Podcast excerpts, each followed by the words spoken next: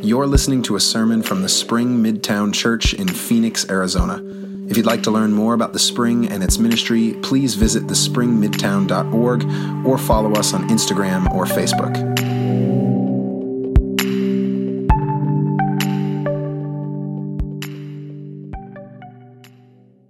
If you want to get closer to God, take or brings a risk that you to your knees.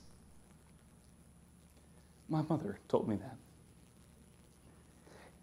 If you want to get closer to God, take a risk that brings you to your knees. Take a risk that moves you so far outside your comfort zone, so far beyond your resources, so far beyond whatever you have or could possibly ask for or imagine that you know that you will need to pray, that there is no possibility of success unless God shows up at some point in your story, unless God does something miraculous in your story, and you will understand more than anybody else exactly how miraculous God can be.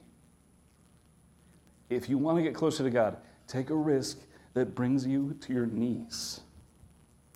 This is one of those things that happens in the Bible all the time. And people who read the Bible on a regular basis look at it and say, hmm, you know, those people are amazing. Those people are just, they are heroes honestly, like Moses and David and Abraham and Daniel and Elijah and Mary and, and Peter and Paul. I can't imagine living a life like that. I can't imagine having a faith like that. I can't imagine anyone ever wanting to write about my faith, let alone read it. And when we read these stories, we know what happens, but we don't really know what it was like to be in the middle of the story. And in the middle of the story, these people would be looking at you if you were with them and saying, We are screwed this is, it looks real bad. Pharaoh's got an army and there's a sea and it, it's a bad situation. Like, I don't know what's going to happen, but it's going to be a bad situation soon. I don't know if God could really do something in this situation. There are all these people with swords. We're locked up in prison. We've been beaten a few times. It really doesn't look good.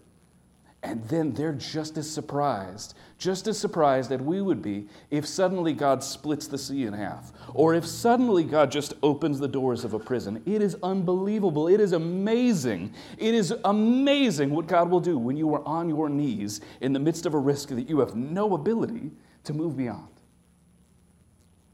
And this is also true, not just in the Bible, but of those Christians that we find fascinating through time. The people that they write books about, and the people we, write, we read books about. The ones who end up in the Middle East dealing with oppressive religious regimes and kind of pushing back against it, who end up martyred for the faith. Those people who ended up in Europe pushing back against the corruption of the church, the corruption of its theology, its worship, its structures, its money. Those people who went down to Latin America and dealt with business interests and also oppressive regimes, those people who ended up in the United States dealing with all sorts of people at the margins, whether it was alcoholics or the poor in the cities, or the reality of homelessness, or the elderly, or the disabled, or those who needed public schooling, or the reality of racial reconciliation and justice in our time, which is still, by the way, a struggle going on for those who really believe in Jesus and those who really are right now taking huge risks, huge risks that they feel God has called them to. And that's why they look so close to God. We look at that life and we go, I would really like a like, I would, I would like a faith like that. I would like a life like that. How do you get that? And they would say, I don't know. I'll tell you when it's all over. Like I'm in the middle of it right now. That's what happens in this story. These people who don't really know exactly what's going on, this, this guy who's kind of an idiot a lot of the times when you read the Gospels, ends up walking on water. You can walk on water if you take a risk that's big enough. But until you step out of the boat, there's just no chance, right? No possibility that you're going to see God move in that way. The story we read begins in the previous story. So, just before this, Jesus' disciples are with him. They're standing on a beach. He's telling stories and teaching things. And somewhere in the middle of it all, they go, You know, you've been talking a long time, Jesus. Um, folks are getting hungry. Uh, we should maybe like amen or something like you know, kind of clear out. And he says, No, why don't you feed them? And they say, uh, There's like 5,000 people here, uh, so why don't, you know, get realistic? And Jesus says, Well, what do you got? And they say, We have snacks. Like, what do you think that we, there's like a bread truck somewhere that you don't know about? Like, that's, Lord, what do you think's going on? Why don't you take a risk? Why don't you trust me? Give it to me. Let's see what I can do with the little that you have. And then they feed 5,000 people. And no one is more surprised than those people. And our story starts immediately in verse 22. Immediately, before they even realize they've fed 5,000 people, immediately he makes them get in a boat and he kicks them out. Go away. It's a very strong word in Greek. Get out of here. He pushes them away. And you wonder, like, why not a celebration? Why not a moment of, like, wow, look what God did. We fed 5,000 people.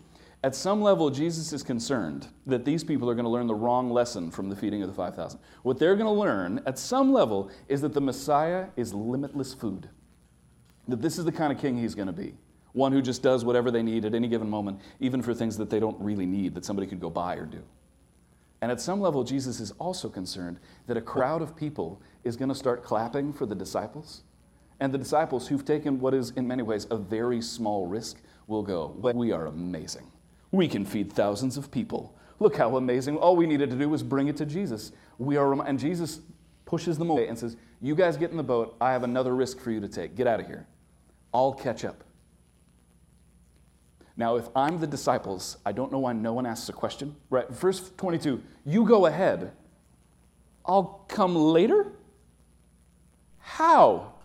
You have no boat. This is a fundamental question that nobody asks in the story. I would be very, we are going in a vehicle. You have no vehicle. What do you mean, I'll see you later? Like, I don't know. What do you think is going to, nobody is curious in this moment. And then Jesus, who sends these people along, who knows exactly what he plans to do, says goodbye to the crowds, goes up the mountain, and starts to pray, which is a casual point in the story that people often miss.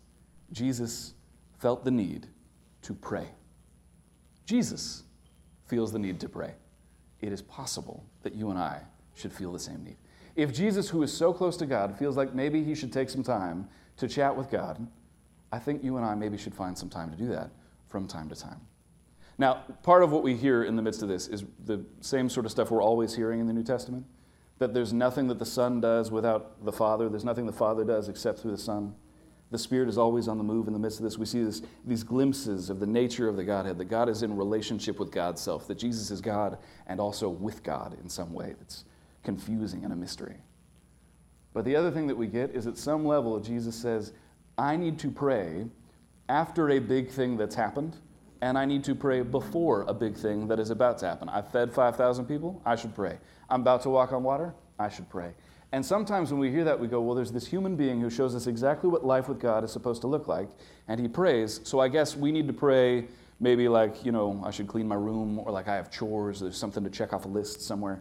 And that's not really why Jesus prays. Jesus prays for much the same reason that I would say you should go to the gas station because without it, you will run out of gas. You will not make it very far. You will have nothing to burn. There will be no fire. You're not going to go anywhere if you are not connected to the God of the universe. Right? We take a risk so big that suddenly we find we are desperate for God to fill us up, desperate for God to move, desperate for God to act. Jesus is always desperate for God to move, desperate for God to speak, desperate for God to act and our, our prayer lives look like Jesus's, we might suddenly see that the risks that we take aren't quite as risky as they seem, that, that we're able to do some pretty incredible things the way Jesus is able to do some pretty incredible things. There was a missionary by the name of Hudson Taylor who was in China for many years, and his life is full of little risks and big ones all the time. Little risks, like ending a relationship that wasn't super healthy, or stopping school for a while or deciding not to be a doctor, which was a big risk, or deciding to move to another country, which was a big risk, or starting a new relationship, which was a small risk, or moving back once the other country had become home, which was a big risk, and then eventually deciding to come back with even more people, but with much less of a plan. And so at one point, he's in China with a group of people, and they're just praying that God would do something, he and this missionary team. This is the 1800s, they're in China, they've learned the language a little bit, and they're praying that God would move. And just down the road from them, there's a hospital that's just been built by a doctor who just loves the Chinese people. He built a hospital, he built a dispensary for food and for medicine. And the doctor who's just finished building this thing has a death in his family. So people are praying every day that God would give them a ministry, and all of a sudden the doctor shows up at their prayer meeting and says, Do you want a hospital? Yes, we would love, yes, thank you, that would be great. Would you like a dispensary full? Yes, that sounds amazing. And so this was this incredible gift that they were given, but at the same time, a huge risk, massive. Because here's the thing there's no money to run the hospital. The doctor pays for the hospital by working with foreigners, taking their money, and then funding free beds for Chinese folks, dealing with opium addictions, making sure to give out food to folks. Also, there's no one in his group who's really trained in medicine. They have some training, but they're not doctors. So this is going to be a real challenge on a variety of levels. They don't know how to run a hospital, they're not exactly doctors, and they have no money. They've had eight days to absorb all this information before the guy leaves, and it's going to take him five months to get back to Scotland, which is the same amount of time it would take to send letters back to the UK, which means they have no ability to ask for money, and they have exactly one month's worth of money. So people running a hospital with no money, well, beyond a month, who aren't really doctors are now suddenly running a hospital, helping people be healed of opium addictions, really changing lives and bodies and feeding people. It's amazing. Amazing the work that they're doing. And every week there's a little bit less money. And every week they pray, Oh God, help. And every week God helps, but there's still another week less money. And now there, there's, a, there's now no money. There's no money at all. They just have the food that they have in the bags, and people are praying every day, and they're like, God, you're doing so many other things. But we're very much out on a limb here. Like, are you going to Oh Lord, help. And then the chef shows up in the middle of that prayer meeting and he says, So I've opened the last bag of rice. Okay, well, I guess God's going to show up soon then. Like, we, we only have one bag of rice left. That's, and sure enough, as the rice goes down, the next day there's a letter that comes in the mail, and the letter has the US equivalent of $10,000 in it, which is insane. Just insane. Because again, no one could have asked for money and actually, it would have taken five months for the money to get there, which means that before the doctor ever lost someone in his life, before they'd ever been given the hospital, before they even began to pray, God already had planned to meet their needs in the midst of this risk. All they're doing is slowly partnering with a God who will actually meet them if they take a risk big enough that drives them to their knees. I wonder I wonder, looking at you and knowing how God operates, if there is a risk in your life that you are doing everything you can to just kind of shove away, that you're actually pretty confident that God has called you to do something and you don't know exactly what it is and you're definitely not sure how you're going to do it. And you're like, He's probably not talking to me, and I'm not, but I'll tell you this the Lord is definitely talking to you. No question in my mind. You are being called to step out in some very real way, be it small, be it large. God is calling you to take a risk so big that it will drive you to your knees. So, back to the story. Jesus is on the mountain, he's praying. And the timeline's a little sketchy. If you look back at your verses, so 22, it's daytime. 23, the disciples leave, it appears to be daytime. Then he says goodbye to 5,000 people, which I assume takes a little while. And then he goes hiking up a mountain, and then night falls. So it's been several hours, I assume, while people are out in a boat. Then Jesus prays. And in the Bible, what it says in verse 24 and 25, is it's the fourth watch of the night, literally in Greek, which means it's 3 a.m. So Jesus has been praying not for like 20 minutes, but for between six, nine hours, somewhere in there. The disciples have been in this boat for like 12 hours or so. They're making very little progress. There is a clear kind of disjunction between Jesus, who is casually praying alone on a mountain at night, who will walk across the water like it's nothing, and the disciples, who are experienced fishermen who can't seem to make much progress in 12 hours in a boat. Notice how God tends to operate in our lives if we actually rely on Him in some significant way. And so Jesus comes walking down the mountain, apparently suddenly remembering it's time to stop praying. There are people out in the boat, they're probably in need. The sky is dark, there's wind, it's very, very cloudy, there's no like moon or stars. And Jesus just does what Jesus casually does something miraculous. The kind of thing that always happens in the New Testament, not like a ta da moment in front of a big crowd. Most of the time, the miracles of Jesus are not really for the sake of miracles. They're sort of a weirdly practical solution to a very kind of tangible problem. Well, I can't take a boat because, you know, they're in a boat, so I'm going to need something else if I'm going to catch up to these guys. I'm just going to have to walk on the water, which is a nice thing that Jesus can do, just casually solving a problem in that way. And it amazes me because the Gospels consistently talk about stuff like this, right? It's not that Jesus teleports, it's not that he appears and then disappears and then reappears somewhere else, it's not that he flies or levitates. He walks on the water. This is the God of the universe, the King of all creation, the Lord of heaven and earth, the one who can just make physics change, who also walks. He's a pedestrian. This is the God of the universe while still using his feet on the water. This is an amazing moment where we see exactly the kind of thing we talk about in the Bible, the very nature of Jesus Christ God and man. Water, but walking. And he's getting closer to the disciples, but again, this is the first century. They're in a glorified rowboat. It's not very big. All 12 of them, they've been fighting for hours, for hours in the dark. Um, fighting for hours in the dark, and it's stormy, so you can't really see very well. They probably have very few reference points. They're hoping the sun will rise soon so that they can get some sense of where they are and the direction they need to be heading. They're sailors, they've been in storms like this before. The boat's not, to fall, not about to fall apart, but still, it's a bad situation. So you can imagine being in a boat in the dark, having struggled for hours. Your back is tired, your legs are tired, you're you know, salty, and people, you're just sore, and the thing is just going up and down in the waves, right? You're flying all over the place, and you're hanging on, and you're bailing water, and you're just, you know, you're sailors, and you know how to deal with this. And then suddenly, one of the guys isn't really helping. He's just sort of doing this.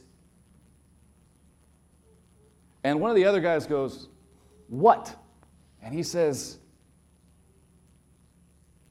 Nothing. Nothing.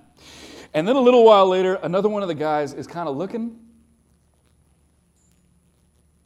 And he says, Did you see something before? And the guy goes, Yeah, it was probably just driftwood or something. No, I see it. and it's moving against the wind. And everybody's skin starts to tingle, and the hair kind of raises on the back of your neck, and and everyone's just sort of hoping that they're seeing things in the dark amongst the waves. And then whatever it is is getting close enough that everybody in the boat sees it now. And there's just sort of this figure moving in the water, unaffected by wind and waves. And so they start screaming. That's what it says. Literally, these aren't manly, like, ah, ah! like they're terrified, these people, in the midst of the, there's something coming at us on the water. That is a terrifying, it's a ghost. This is a very bad situation that we're in. And somewhere in the midst of the sea, right, all you really know is that there's waves moving here and there, and like periodically you see whatever it is, and then you hear the voice of Jesus Hey guys, get a grip. It's me. Don't be scared. Which I don't know if that's comforting so much as confusing. You wouldn't be like, hang on, I've been, are you in a boat? Like, uh, where, where is Jesus? What, is that just like a ghost pretending to be Jesus? So many questions. And every picture you see painted of this, it's daytime, like they see like the radiant Jesus walking on the water. That's not what happens. There is a reason they think this is a ghost. This is a terrifying situation. And for some reason, Peter in the boat goes, Well, if it's you, tell me to get out of the boat. And I, if I'm the other 11 guys, I'm thinking, why is that the test? That doesn't make any sense. And then the voice goes, Come on, man. And then Peter gets out of the boat. Here's the thing many times, many times, when people tell this story or think about this story, the thing you think is, Peter only made it a couple of steps. That guy, sissy. Right? Like he starts walking and he sinks. Huge failure. That is not at all this story. This is an amazing thing, an amazing thing that happens. Peter fails. Peter fails huge. But he got out of the boat. He took a risk. There's an old Teddy Roosevelt quote that I love. And it goes like this, and it'll be up on the screen behind me. It's not the critic who counts, not the man who points out how the strong man stumbles, or where the doer of deeds could have done better. The credit belongs to a man who is actually in the arena who at best knows in the end the triumph of a great achievement, and who, at the worst, if he fails, at least fails while daring greatly, so that his place will never be with those cold, timid souls who know neither victory nor defeat. That's a dead president putting us all in blast, I gotta tell you. You think about the 11 people in the boat? The 11 people who, for a minute, are all together with Peter. And then suddenly, there's this difference. God commands him to take a risk. And suddenly, the only real difference between them and Peter is this where he's standing just outside the boat, holding onto it, and they're inside. And you can imagine the look on Peter's face just. And the guy's inside blown away that their friend, who was just next to them, is walking on water. Not Jesus, Jesus can do anything. Not impressive when Jesus, it's impressive when Jesus walks on water. It's very impressive that Peter is finding apparently solid water. And there are 11 people inside this boat who have no idea what it feels like. No idea what it feels like to walk on water. No idea what it feels like when God calls you to do something crazy and you go,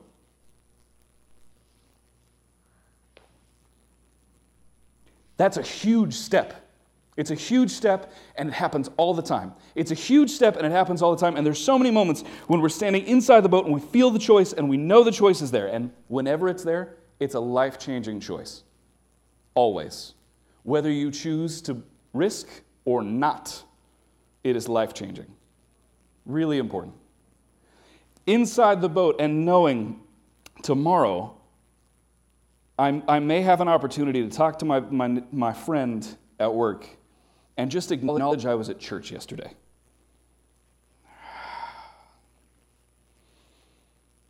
There's a person in my life, and I need to forgive him.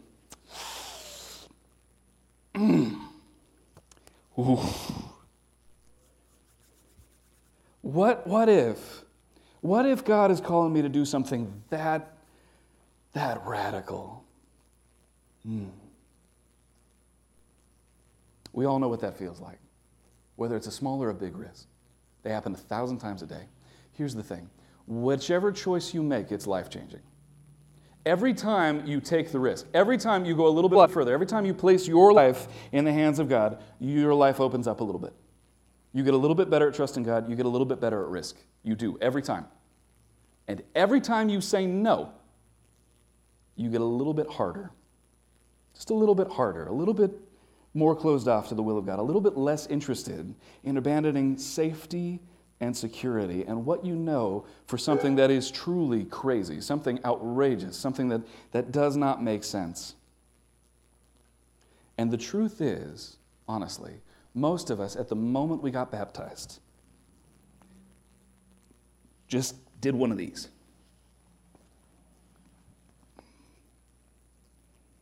And from that point forward, it's really a constant question of what the next step is, what the next risk is. And again, it might be small. Do I think that I could join a church because churches drive me nuts? Do I think that I could, that I could share my story in some kind of community group? Do I think that I could tell somebody about Jesus who doesn't know about Jesus? Do I think I could do that with somebody somebody I kind of know? Somebody who doesn't necessarily want it? Do I think I could start tithing? Do I think I could take a risk like, I don't know, maybe suggesting like a ministry that I feel like God might be calling us to, like as a church, and maybe even like being in charge of that? Do I think maybe God is calling me to take a step away from the life that I know? Do I think maybe that, that God's calling me to take a step away from relationships as I know them? Do I think maybe God's calling me to, to get healthier? Do I think maybe there's some big risk, some small risk that God is calling me to? And there's this choice. Do I get out of the boat? Do I take another step? Do I get a little bit riskier? And every time the risk feels like it increases exponentially. It never gets easy. This is a really important thing. The contrast is between Peter outside the boat and the people inside the boat. Outside the boat, inside the boat. And what may be a challenge for you at first quickly becomes easy. Suddenly you feel like you're standing on solid ground, which is exactly what happens to Peter. And then the next risk feels even crazier. And then you feel like you're standing on solid ground. And then each time you start to feel really safe and really comfortable, it's as though you're back in the boat. There's this uh, line John Ortberg has in his book uh, on this story. He says, Let the people in the boat stand for all who, com- who look for not for a command, but a promise. Let the people in the boat stand for everyone who asks not for a command, but a promise, who seeks not a mission, but a guarantee.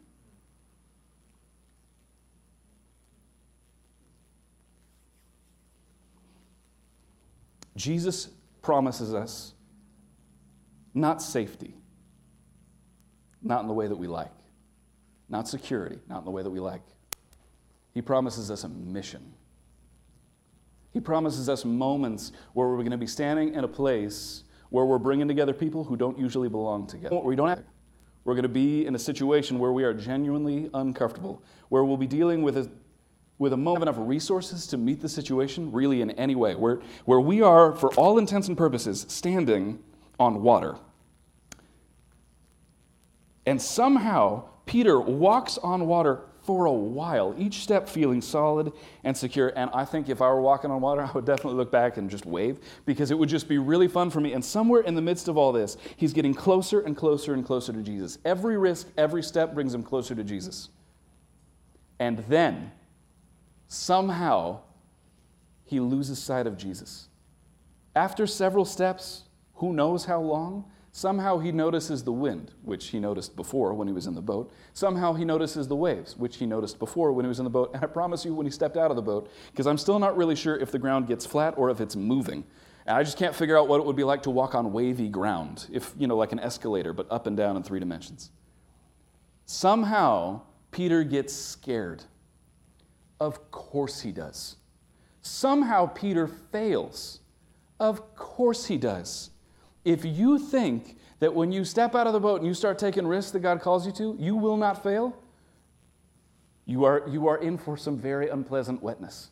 You are, I just, I promise you this, you will sink. There is a moment in every person's kind of journey with the Lord where they take a risk and they stop and they remember that there's a boat back there and they go, ooh, that was safe, that felt good.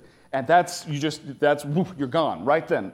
And all of a sudden, when that happens, when you fail, cry out to Jesus. Peter makes exactly the right move. Cry out to Jesus, Lord, save me. And he grabs him. Jesus is always right there. How is Jesus always right there? I don't know. He's always right there. He will always save you, which is not to say you won't get wet, which is not to say there won't be consequences for somewhere being in the midst of a risk and hesitating or making the move that God has not called you to make. And this is really important. These moves are always moves that God has called us to make. We don't just take risks for the sake of taking risks.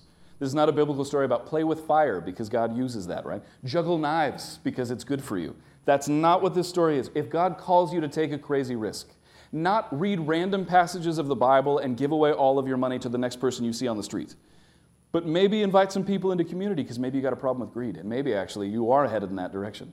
Not sell everything, move to another country because that's what God does when everybody, somebody listens. Not necessarily, but maybe. Maybe you, and maybe your husband, or maybe your wife, because maybe you're actually called to be some crazy missionary in some crazy situation. I don't know.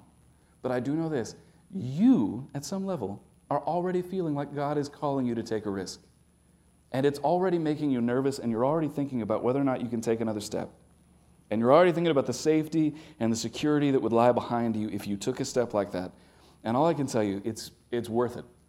It's worth walking on water for five minutes five hours, five seconds.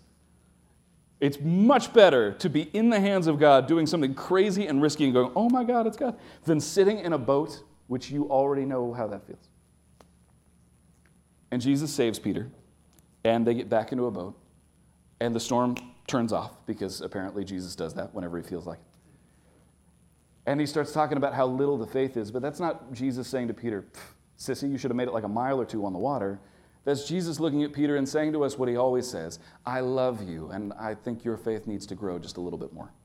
But that's why I'm here to save you, so that your faith will grow just a little bit more and a little bit more. And you kind of get used to God both holding you up and saving you every time you fall. And you get used to kind of this rhythm of risk.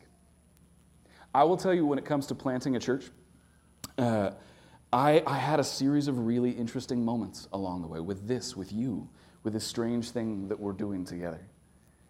It was weird. I was working a pretty good job, and we moved to a neighborhood. And my wife and I thought, we should love our neighbors. And we said that to a friend who was running a church, and he said, You should start a church. And I said, Oh, no. That's not the plan. And we just bought a house, and we just had a baby, and it's definitely not a good idea to take a risk like that. And then some other people said, No, we really think you should start a church in your neighborhood.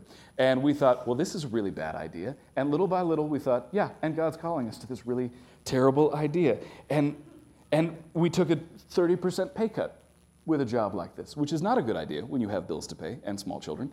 You feel that very acutely every day. And it's not like we had a team and it's not like there was a plan. It was actually, you have exactly two years worth of money. If you don't have something happening, if God doesn't do something by August of 2018, there is no church and you have no job. Cool. Okay. Yeah, I'm just going to I'm just going to walk away from that. That that doesn't seem like a really good idea at all. And every morning I would wake up and I'd wonder if I made a huge mistake. Every morning. And every morning it felt horribly fragile. And every morning I talked to strangers about Jesus. And I wondered afterward if I'd done anything, if anything was happening, if I was wasting my life, if I'd made a series of huge mistakes. But I will also tell you this somewhere in the midst of all that, I thought, I have never had to pray like this. I've never needed to pray. I pray, I've just never needed to pray. Most of the time, in fact, every time in every job, hugely embarrassing, ashamed to tell you, most of those jobs in churches, I have always, always had the gifting and the resources and the capability to be excellent at my job. Always. I have never needed to pray. I pray because, you know, you're supposed to. And suddenly, with nothing to do and no clear idea of how to do it, and very aware that every step was precarious, I prayed with a kind of desperation I am so grateful for. I hope it never goes away because I'm very, very far away from safety. And somewhere in the midst of that, there was this weird community of people. Some of you were there. Somewhere in the midst of that, that community of people started meeting in my living room. And then there was a church, and people volunteered to do worship, and they made coffee, and they had plans, and there were kids running everywhere, and it was chaos. And it felt very fragile every day. And then we were in a children's school charter place thing over there. I don't even know what the Create Academy was. You guys remember the chameleons? It was odd. It was a very odd place to be. And half the time, honestly, I wasn't really sure what it meant to partner with them or what it really meant to do. And little by little, we had elders who stepped up and said, I will run this, I will figure that out. Little by little, we had volunteers who said, I will figure out this Bible study. I will talk to people about Jesus. Little by little, we saw people get baptized. And I was like, well, if this all falls apart, at least somebody got baptized. That's really great.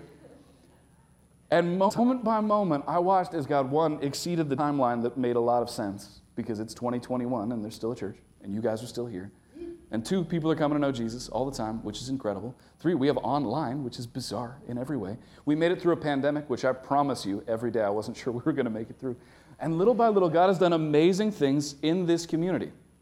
Amazing things in this community. And some of you are new and you're slowly discovering how great this group of people is. And I will tell you that I now feel like I'm taking another step and another step and another step, and I'm getting used to it. But I never like it. And honestly, when you consider the number of risks that I've been through in life, it's odd that every step still feels like a risk.